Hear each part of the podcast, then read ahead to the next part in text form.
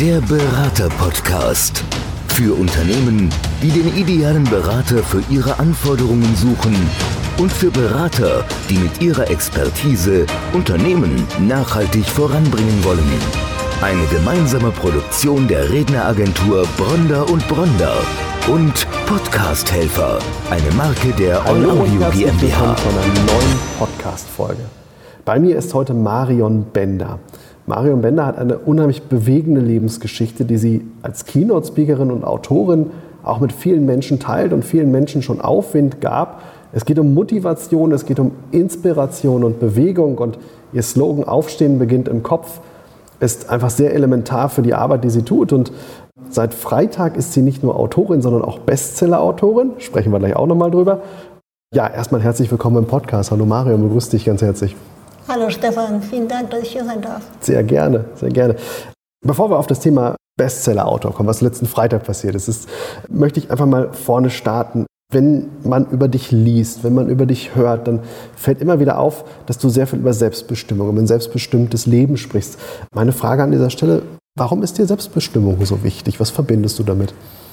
Ja, dieses Thema selbstbestimmtes Leben ist wirklich so eine Herzensangelegenheit bei mir, weil ich einfach auf meinem eigenen Weg gemerkt habe, wie es ist, wenn man plötzlich nicht mehr selbstbestimmt ist, wenn man abhängig ist. Mein Weg in die Selbstbestimmung war wirklich ein Weg mit vielen Herausforderungen. Und wenn ich so zurückgucke auf, auf mein Leben, habe ich immer wieder gemerkt, mein Leben hat mich vorbereitet auf die nächsten Aufgaben. Ich wurde auf dem Schulhof als Kind sehr viel gemobbt. Ich habe das nicht verstanden, weil ich habe mich als normal gesehen. Die Kinder haben mir aber gespiegelt, du bist nicht normal. Und warum war das so? Weil ich schon als Baby mit einer kiefernden Gaumenspalte geboren wurde, die für jeden sichtbar war und wodurch ich auch schon 16 OPs hatte bis zum 18. Lebensjahr. Hui.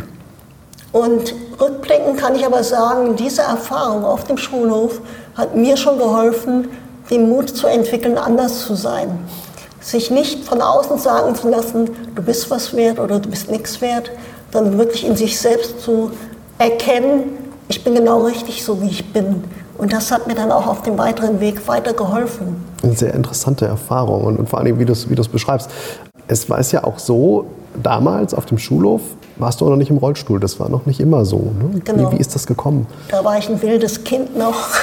Hans Dampf in allen Gassen hat meine Oma immer gesagt. Ich war immer in Bewegung als Kind, das war mega wichtig für mich. Und für mich war immer klar, ich habe mich damals schon mit dem Thema Querschnittslähmung beschäftigt und habe immer gedacht, ich war Leistungssportlerin, dann mit zwölf habe ich mein erstes Reitturnier geritten. Und ich habe mir immer gesagt, wenn ich einen Querschnitt hätte, mich nicht mehr so bewegen könnte, möchte ich lieber tot sein. Das war also so meine Meinung damals als Leistungssportlerin und immer auch so das Motto, lieber tot als weiter. Ich hätte das dann auch fast geschafft, das hinzubekommen. Mit 21 bin ich dann auf dem Reitturnier gestartet, wo ich neun Jahre zuvor auch meine Turnierkarriere begonnen habe, sehr erfolgreich. Und es war ein heißer Junitag 1994 und ich bin mit meinem Pferd Winzer damals gestartet. War ein sechsjähriges Pferd und ganz normal wie immer habe ich den Parcours begonnen, geritten und dann kam ich auf eine Ochser zu und habe gemerkt, mein Pferd hält sich zurück und ich habe gedacht, okay, es geht weiter, wird schon gut gehen, wie man sich das oft mal so denkt. Er ist aber dann mit den Hufen hängen geblieben über dem Hindernis, hat sich überschlagen. Ich bin in den Sand gefallen und er ist auf mich gefallen. Oh. Ich 60 Kilo, er 600. Ja, war ein bisschen unterschiedliches Kräfteverhältnis. Nicht ganz dieselbe Gewichtsklasse. Ja. Als ich dann lag, habe ich wirklich ab sofort, ab Schulter abwärts nichts mehr gespürt. Oh Mann. Und mein Vater kam zu mir und ich habe sofort zu ihm gesagt, ich spreche heute Abend noch mit ihm darüber. Papa, ich habe eine Querschnittslähmung, ich will nicht mehr leben. Das war mir in dem Moment sofort klar. Gut, ich kam dann mit dem Notarzt nach Gießen in die Uniklinik, bin dort operiert worden an der Halswirbelsäule. Es wurde dann die Diagnose gestellt, Querschnitt, damals noch kompletter Querschnitt wurde damals gestellt. Das war die eine Sache, die Diagnose. Aber die Prognose, die meine Eltern mitgeteilt bekommen haben, seien Sie froh, wenn Ihre Tochter mal wird überhaupt sitzen können und dann den E-Rollstuhl mit dem Mund bedienen können. Das hat meine Eltern wirklich in dem Moment, wie sagt man so, den Boden unter den Füßen weggezogen. Weil das war für sie, da kam auch bei meinen Eltern, weiß ich mal so kurz der Gedanke auf, ist das für Maya noch lebenswert, weil sie immer in Bewegung ist. Mir haben sie das damals Gott sei Dank nicht gesagt auf der Intensivstation, weil ich hatte mehr damit zu tun, wenn du Fliege im Gesicht sitzt. Wie kriege ich dich aus dem Gesicht, wenn du die Arme nicht bewegen kannst? Mhm. Na gut, dann ging es weiter. Ich wurde mit dem Hubschrauber vier Tage später nach Heidelberg in die Reha-Klinik geflogen. Und dort haben sich natürlich alle auf meinen Querschnitt konzentriert. Aber ich habe gemerkt, ich habe gesagt, Papa, irgendwie geht das Essen, es geht nicht durch. Und ein paar Tage später, die Ärzte haben mir das erst nicht so geglaubt, weil sie einfach einen anderen Fokus hatten. Doch dann hat sich hier so eine Fiste gebildet und da war klar, okay, die Speise ist nicht mhm. den regulären Weg gegangen, mhm. sondern ist aus der Speiseröhre. Die wurde damals bei der ersten OP in Gießen vernetzt durch das oh. Einsitzen von der Platte. Da wurde ich dann noch fünfmal operiert, bis das wieder geschlossen war. Ich durfte fünf Monate nichts essen. Ich wurde praktisch von der Magensonde ernährt ja. und ich durfte nichts essen, ich durfte den Speicher nicht schlucken. Meine Mutter hat mich Tag und Nacht abgesaugt. Und da bin ich heute meiner Familie immer noch sehr, sehr dankbar, weil die Ärzte haben wirklich auch zu mir gesagt, Mariam, wenn du deine Eltern nicht gehabt hättest, wärst du nicht mehr am Leben. Und auf dieses selbstbestimmte Leben nochmal zu bekommen, ich war ja mit 21, hat man ja Karrierepläne, man immer höher weiter, ne? man will immer weiter und plötzlich wirst du von 100 auf 0 runtergebremst. Du liegst da in deinem Bett, du hast plötzlich keine Perspektive mehr, du bist komplett orientierungslos Du stellst dir die Frage, macht ein Leben so überhaupt noch Sinn? Die Angehörigen sind extrem betroffen, weil die ohnmächtig daneben mhm. stehen mhm. und du bist komplett abhängig, 24 Stunden am Tag. Wenn du nicht das Essen in die Magensonne bekommst, wenn du nichts zu trinken bekommst, wenn du nicht gedreht wirst, ja, das Leben hängt praktisch ab von anderen Menschen. Schwer vorstellbar für jemanden. Also ich glaube, man, man kann sich nicht annähernd in diese Lage versetzen, die du da durchlaufen musstest. Wie ging es dann weiter? Ja, ich kam dann an einen Punkt, wo ich eine Entscheidung treffen musste. Eine ganz bewusste Entscheidung, bleibe ich liegen und sterbe oder aber stehe ich auf für mich innerlich und erschaffe mir das Leben, was ich mir erschaffen möchte, was ich mir wünsche. Und ich wusste damals noch nicht wie, aber ich habe mich fürs Leben entschieden, weil ich immer schon verliebt war ins Leben. In dem Moment, wo ich diese bewusste Entscheidung getroffen habe, ohne zu wissen, wie ich das Ziel erreichen werde, ich habe nur für mich gesagt, egal was es braucht, was es kostet an Einsatz, ich hole mir ein Leben zurück, was für mich lebenswert ist, egal ob im Rollstuhl oder nicht. Chapeau. Also wirklich Wahnsinn, was du da geleistet hast, welchen Eigenantrieb du entwickelt hast. Und vor allen Dingen, ich habe dich ja erst kennengelernt zu einem Zeitpunkt, wo du ja sehr, sehr viel weiter schon warst. Also wo du, du unmittelbar schon vor den ersten größten, größeren Erfolgen auf großen Kongressen gesprochen. Heute Kannst du die Menschen mit dieser bewegenden Geschichte, aber vor allen Dingen mit, mit deinem starken Selbstantrieb, den du damals entwickelt hast, einfach auf eine Reise mitnehmen, die selber für jeden Einzelnen Motivation spendet. Und wie ist das heute? Wie, wie begegnen dir die Menschen, wenn du, wenn du deine Geschichte erzählst? Ich merke halt, wenn ich die Geschichte erzähle oder teilweise, wenn ich nur auf Seminaren anwesend bin, mhm. also gar nicht auf der Bühne stehe, da sagen die Menschen sehr oft zu mir, Marion, es ist so wichtig, so wertvoll und wichtig, dass du hier bist. Also anscheinend schon allein durch meine Anwesenheit kann ich schon Menschen unterstützen, vielleicht den Blickwinkel so ein bisschen zu verändern, von ja, dem, ja. wo man sich darüber ärgert jeden Tag, was man nicht will, dahin, was möchte ich eigentlich wirklich, weil das wissen viele Menschen gar nicht. Die wissen, wenn du fragst, was willst du nicht, dann kommt mhm. und eine riesen Liste, ne, gar kein Ende. Aber wenn du fragst, was willst du wirklich, kommen die meisten Menschen erstmal ins Stottern. Mhm.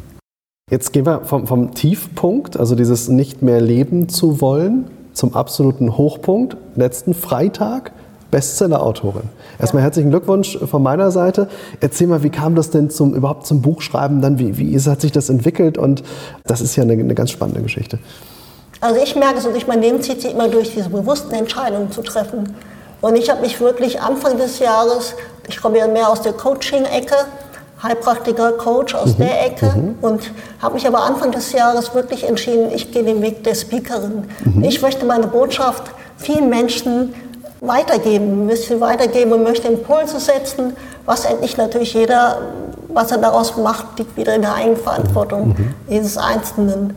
Und als ich diese bewusste Entscheidung wieder getroffen habe, da setzt so viel Kraft innere Kraft, innere Motivation wird da freigesetzt und ja, es kommen Möglichkeiten übernehmen. Und so zum Beispiel auch, dass ich angeschrieben wurde, Marion, hast du Lust, an diesem Buch mitzuwirken? Mit neun anderen Powerfrauen. Wir möchten darüber sprechen, die tägliche Dosis Glück, was sind deine Glücksgewohnheiten? Ja, und das ist eh mein Thema. Ne? Glücklich sein äh, finde ich so wichtig. Ne? Das ist, viele sind ja erst glücklich, wenn sie ein Ziel erreicht haben. Wenn ich das erreicht habe, dann bin ich glücklich. Viel, auch viele Rollstuhlfahrer, wenn ich wieder laufen kann, dann kann ich glücklich sein.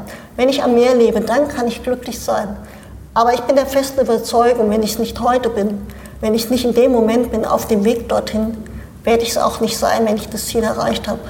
Weil dann bin ich schon wieder am gucken, okay, was ist das nächste Ziel und kann es eigentlich überhaupt nicht genießen. Und das ja, Leben ist viel zu wertvoll, als dass man nur Zielen hinterher jagt und dabei vergisst, den wirklich den Moment wertzuschätzen. Das ist ganz wichtig, ja, das ist ganz wichtig, was du da sagst. Also diese Rastlosigkeit, ne, immer nach dem nächsten Ziel, aber so diese Glücksmomente auf dem Weg oder vielleicht also glücklich sein ist ja auch eine Einstellung. Also ich habe das auch, wir haben ja den großen Vorteil, dass wir als Agentur natürlich im Bereich Persönlichkeitsentwicklung und berufliche Weiterbildung unterwegs sind und viele Referenten und viele Menschen kennenlernen dürfen. Und auch für mich ist das ja immer mal wieder ein Learning. Auch glücklich sein ist eine bewusste Entscheidung. Ne? Ja. ist, es ist äh, ja, sehr interessant, sehr ergreifend vor allem, dieser Aufstieg, also wirklich von, von ganz unten nach ganz oben. Und dann ist das Buch Bestseller geworden. Ja, genau. Gleich am ersten Tag sind wir Bestseller geworden, Wahnsinn. wir zehn Frauen zusammen. Und ja, wir feiern das, finde ich auch total wichtig, Erfolge zu feiern. Ja, das war eine ganz tolle Erfahrung, wirklich mit anderen Menschen zusammen sowas zu erschaffen, weil ich sowieso der Meinung bin, dass wir gemeinsam, wenn wir unser gemeinsames Potenzial zusammenbringen, sind wir uns so und so viel stärker und können die Menschen noch viel besser unterstützen. Was ja dann auch letztlich der Erfolg zeigt. Also das, das darf man auch ganz gebührend feiern. Das obliegt sehr wenigen Menschen wirklich äh, Bestseller-Autor zu sein und eine Riesenauszeichnung. Du bist nicht nur als Keynote-Speakerin, als Coach und als Autorin aktiv, du bist auch im Ehrenamt tätig. Was, was machst du da?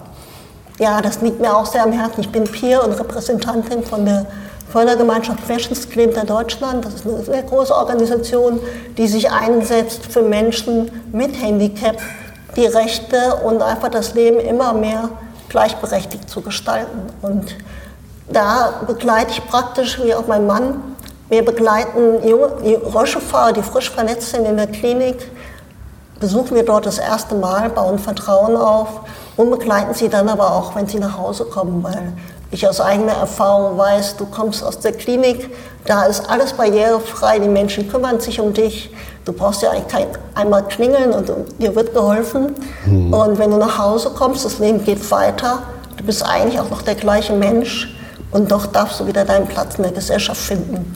Deinen Wert, dass du überhaupt noch spürst, bin ich noch wert, ein wertvolles Mitglied in der Gesellschaft. Und das liegt uns sehr am Herzen, da wirklich die Menschen zu unterstützen, vor allem aber auch die Angehörigen. Im Moment können wir leider nicht, aber normalerweise sind wir auch in den Kliniken, wo wir einmal im Monat Rollstuhl-Stammtisch veranstalten, wo Angehörige und Patienten dann dabei sind, auch alte Hasen mit dabei sind, mhm. sodass alle voneinander profitieren können und ja, keine Frage offen bleibt, weil ich finde, wenn man weiß, wenn man genau weiß, wie die Situation ist, dann hat man auch die Möglichkeit, was zu verändern. Und auch diese Situation so anzunehmen, mhm. war für mich ein riesen, riesen wichtiger Schritt. Mhm. Ganz wichtige Arbeit, die ihr da leistet, vor allen Dingen ähm, aus Sicht des Betroffenen. Du hast einen ganz anderen Blick auf die Dinge als Menschen, die nicht betroffen sind. Du siehst Dinge ganz anders. Wie gehst du mit Ressentiments um? Also wir erleben ja auch in unserer Gesellschaft, dass Menschen Vorurteile haben gegenüber, sagen wir mal, erstmal allem, was anders ist. Wie siehst du das im Unternehmenskontext? Wie siehst du das im Bereich der Wirtschaft? Und wie begegnest du solchen Dingen? Wenden sich Menschen an dich, die sagen, ich habe beruflich es schwerer, weil ich im Rollstuhl sitze? Und wenn dem so ist, ich sehe schon das Nicken, dann wie gibst du denen Kraft? Was gibst du denen für Tipps?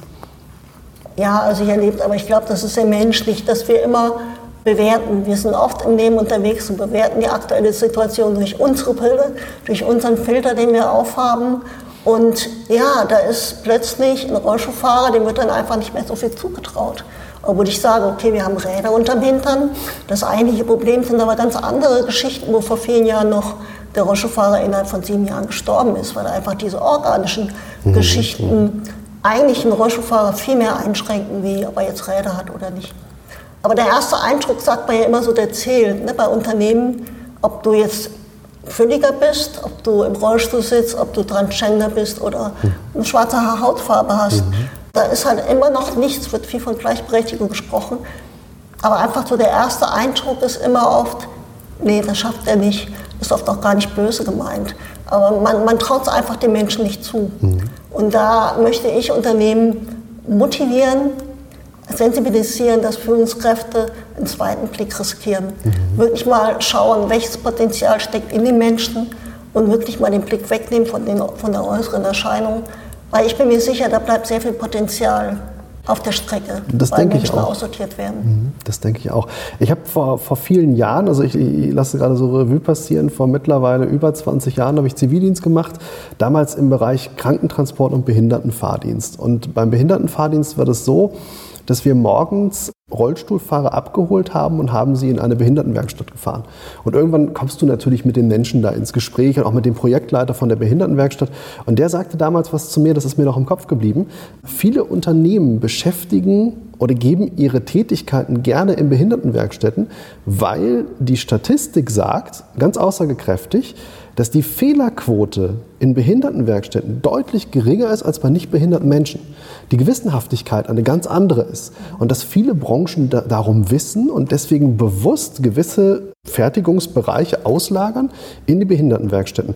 Wie siehst du das? Hast du da Erfahrungen gemacht? Du hast viel Kontakt eben zu Menschen mit Handicap. Wie ist deine Erfahrung da? Also ich, meine Erfahrung, es gehören natürlich immer beide Seiten dazu. Es gibt natürlich bei Menschen im Rollstuhl genauso wie bei Fußgängern, die gar keinen Bock haben zu arbeiten. ja. Das gibt es natürlich auch, aber ich spreche wirklich mit mir persönlich hat dann auch dieses, ich habe ja danach meinen Unfall beim Finanzamt weitergearbeitet, Teilzeit. Und mir war einfach diese Struktur im Alltag sehr wichtig. Und ich denke, dass das gerade für Menschen, die frisch verletzt sind und wieder nach Hause kommen, diese Struktur für ihr Leben wiederzufinden, das Gefühl zu haben, gebraucht zu werden. Mhm. Und nicht nur noch, naja, er kommt halt so durchs Leben. Ne? Er kann froh sein, wenn er alles bezahlt bekommt, so ungefähr vom Staat und das war's.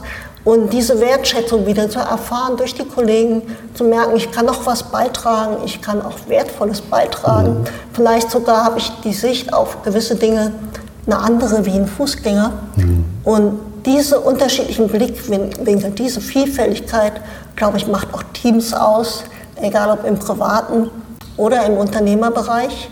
Und ich höre aber leider immer wieder wirklich, dass Menschen schon, die im Rollstuhl sind, bei der Bewerbungsphase schon aussortiert werden. Obwohl ich sagen muss, wenn du so 26 Jahre jeden Tag trainierst, wenn du dran bleibst, wenn du dich über kleinste Erfolge freuen darfst, um überhaupt weiterzukommen, ne, auch nicht aufzugeben. Ich glaube, das sind viele Qualitäten, die auch solche Menschen, die solche Herausforderungen gemeistert haben, den Unternehmen beitragen können. Zielorientierung, dranbleiben, sich nicht entmutigen lassen, Ziele setzen, auch wenn ich noch nicht weiß, wie ich sie erreichen werde. Ich glaube, das sind alles, alles Punkte, wo auch Fußgänger sehr von profitieren können, von den mhm. Erfahrungen. Mhm. Ich glaube, man entwickelt ein anderes Mindset, ne? man, man eine, einfach eine andere Haltung dazu, zu dem, was erreichbar mhm. sein kann und da sicherlich auch eine, eine andere Haltung entwickelt.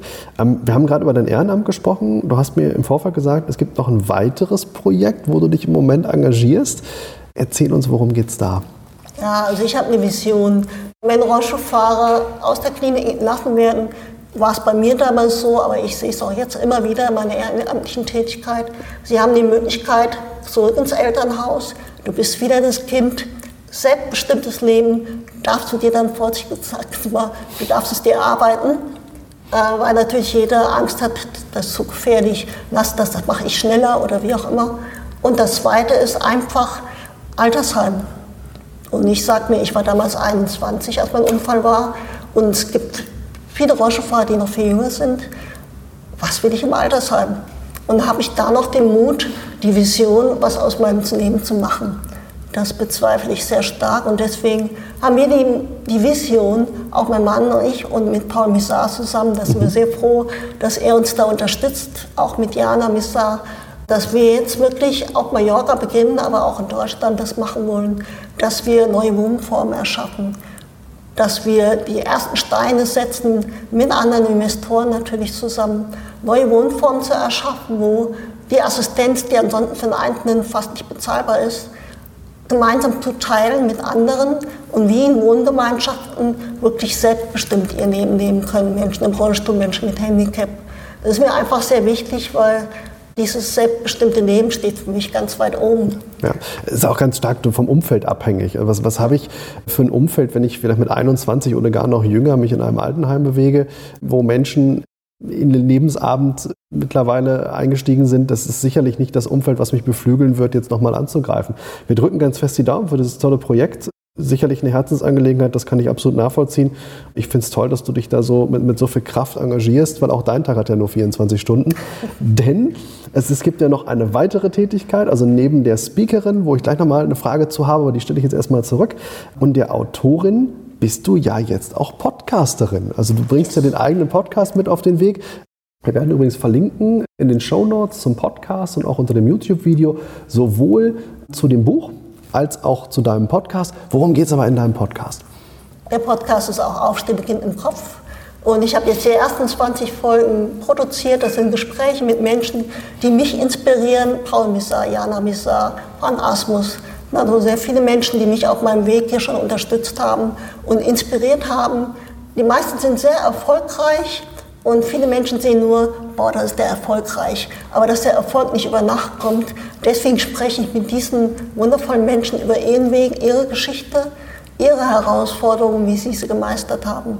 Weil mich interessiert immer die Geschichte hinter dem Menschen, mhm. ob er nun viel Geld hat oder nicht. Erfolg ist ja auch für jeden was anderes. Und ja, das liebe ich. Ich bringe da auch meine eigenen Episoden ein mit meinen Erfahrungen, mit meinen Learnings, die ich nicht aus Büchern habe lernen können. Hilfe annehmen ist keine Schwäche, das ist eine Stärke und viele solche Sachen. Wir haben ja auch eben über das Glück gesprochen. Es gibt so viele Sachen, die ich auf meinem Weg gelernt habe, die ich einfach den Menschen weitergeben möchte. Aber auch andere Menschen den Raum geben, ihre Geschichte zu erzählen, weil ich glaube, die Zuhörer docken bei jedem irgendwo an in mhm. deren Geschichte mhm. und ist einfach kraftvoller. Wir können noch mehr Menschen unterstützen, so den nächsten Schritt zu tun. Sehr spannend. Also wie gesagt, wir werden verlinken zum Podcast natürlich. Spannende Interviews dabei, große Persönlichkeiten, insbesondere aus unserer Branche. Du hast schon ein paar genannt.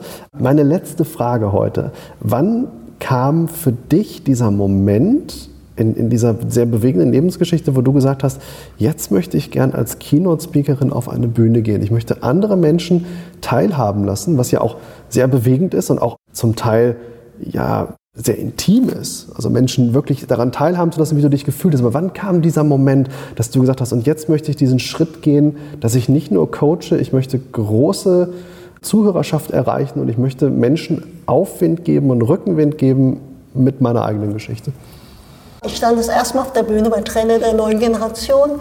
Wie du ja schon sagst, ich komme aus dem Heilpraktiker-Coaching-Bereich, habe mehrere Coach-Ausbildungen gemacht und war da sehr viel im Eins und Eins unterwegs. Und ich habe plötzlich gemerkt, das war so wie so ein innerer, ich habe Joe Dispenza vor einiger Zeit gesehen auf der Bühne und da hat es mich auch so zu ihm hingezogen. Und so war das auch damals, dass ich Angst hatte, auf die Bühne zu gehen. Ich ich habe aber dann einfach den Frank angerufen, habe gesagt, Frank, ich möchte zu dir auf die Bühne. Und als er gesagt hat, ja, du bist dabei, kam ich, oh Gott, was habe ich jetzt gemacht? Warum tue ich mir das an? Das ging auch die Wochen davor noch so. Ich bin tausend Tote vorher gestorben. Doch als ich dann auf der Bühne war in Frankfurt, habe ich die Verbindung zum Publikum gespürt. Ich habe sofort diese Energie gespürt und gemerkt, ja, ich möchte viele Menschen erreichen, habe tolles Feedback bekommen auch ich spreche halt sehr aus dem Herzen. Also mich darfst du nach so einem Vortrag nicht fragen, was ich gesagt habe. Ich, ich schaue mir dann die Aufzeichnung an. Aber ähm, das Feedback habe ich einfach gemerkt, ja, ich kann was bewegen. Mhm. Und ich mag es eins zu eins, aber mittlerweile merke ich, ist mein Weg auf die Bühne als Autor, als Speakerin, durch Workshops, die ich nächstes Jahr beginne, auch mit Unterstützung von Paul Misar. Und ich möchte einfach viele Menschen erreichen. Und ich bin so ein Impulsgeber. Ich möchte Impulse setzen, Samen säen und ob die dann aufgehen, Selbstverantwortung ist für mich ein Riesenthema. Das liegt dann wieder in jedem Einzelnen auch. Mhm. Ganz großartig, dass du den Mut aufgebracht hast, dass du auf Bühnen gehst, dass du wirklich so schonungslos berichtest, wie du dich gefühlt hast. Das gibt vielen Menschen einfach vielleicht in einer schwierigen Situation den, den Auftrieb, den sie dann auch brauchen. Ich bedanke mich, dass du heute hier warst. Es hat wirklich Spaß gemacht und es war vor allen Dingen eine sehr bewegende Folge. aber auch eine Folge, die einen im Nachgang nochmal Revue passieren lässt und die einem klar werden lässt, welche Möglichkeiten man doch hat, selbst wenn man sich vielleicht selber schon aufgegeben hat. Marion, vielen Dank, dass du heute hier warst. Danke dir, Stefan. Der Berater-Podcast. Für Unternehmen, die den idealen Berater für ihre Anforderungen suchen und für Berater, die mit ihrer Expertise Unternehmen nachhaltig voranbringen wollen. Eine gemeinsame Produktion der Redneragentur Bronder und Bronder und Podcast Helfer, eine Marke der All Audio GmbH.